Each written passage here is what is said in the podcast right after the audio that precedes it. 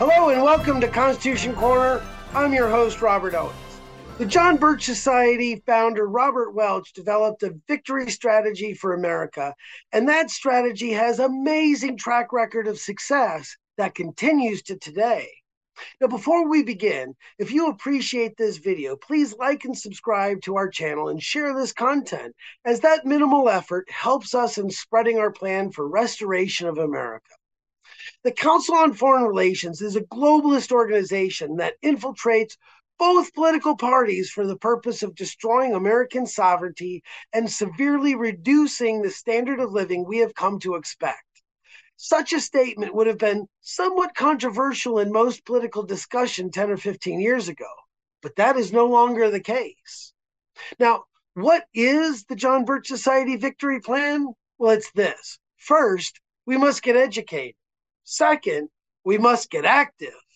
Now, this may seem simple, but there's a reason nation after nation has fallen completely into the grasp of the globalists. If the United States isn't careful, we will be next. Understanding constitutionalism and globalism is key in today's political world. In The Art of War, Chinese master tactician Sun Tzu teaches if you know the enemy and know yourself, you need not fear the result of a hundred battles.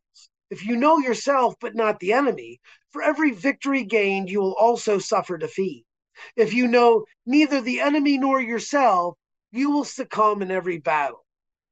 It is precisely for this reason that we must understand the Declaration of Independence and the Constitution of the United States. And by understand, I mean understand them at the fundamental level.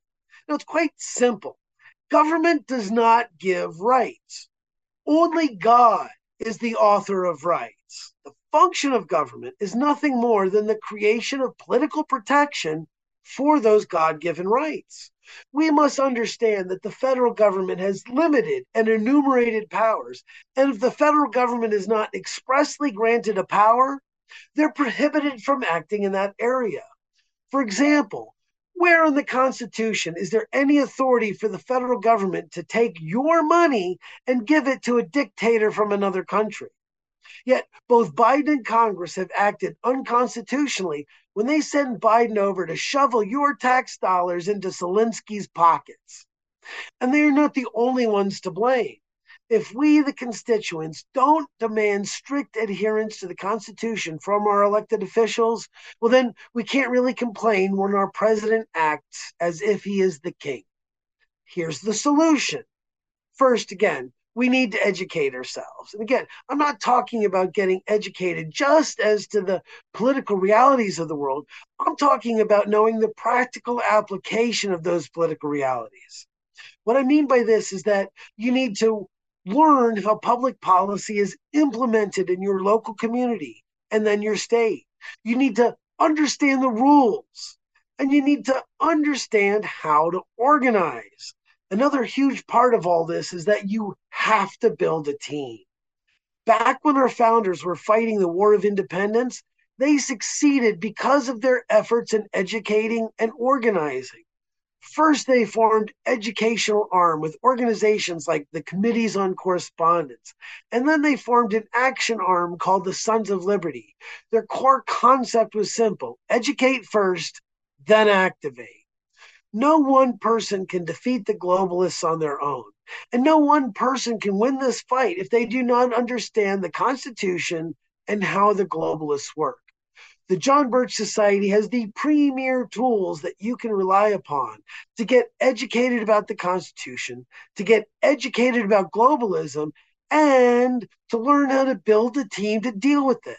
Not only will we teach you how to build a team, we have full time professional field officers around the country to support the growth and development of your team.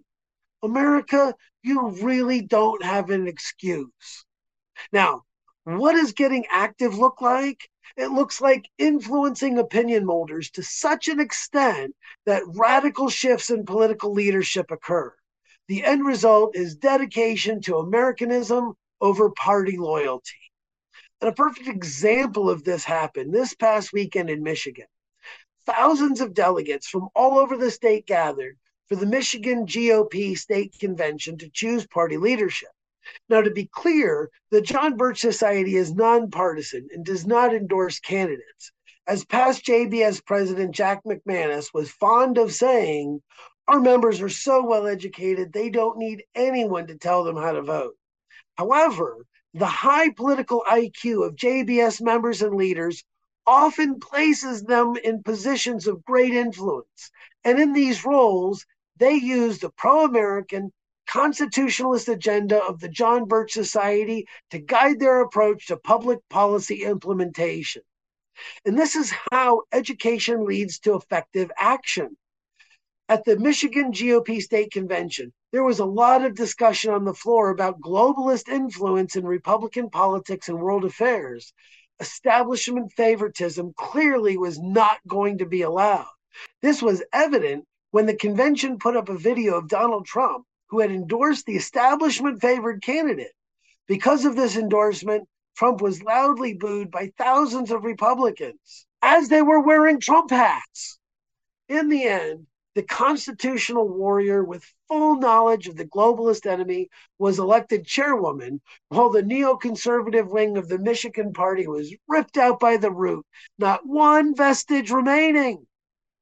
In 1958, Robert Welch argued that when a sufficient number of Americans understood the nature of the globalist oligarchical conspiracy that seeks to destroy our heritage of liberty and enslave our people, patriots would begin to rout the satanic conspiracy that has plagued our nation. Due in no insignificant part to the hard work and sacrifice of John Birch Society members over the last 65 years, that goal is closer than ever to realization in 2023. Perhaps it is no coincidence that just after a revival to Christ was taking place in Asbury, a political revival to the Constitution was underway in Michigan. Don't just know your Constitution, live it.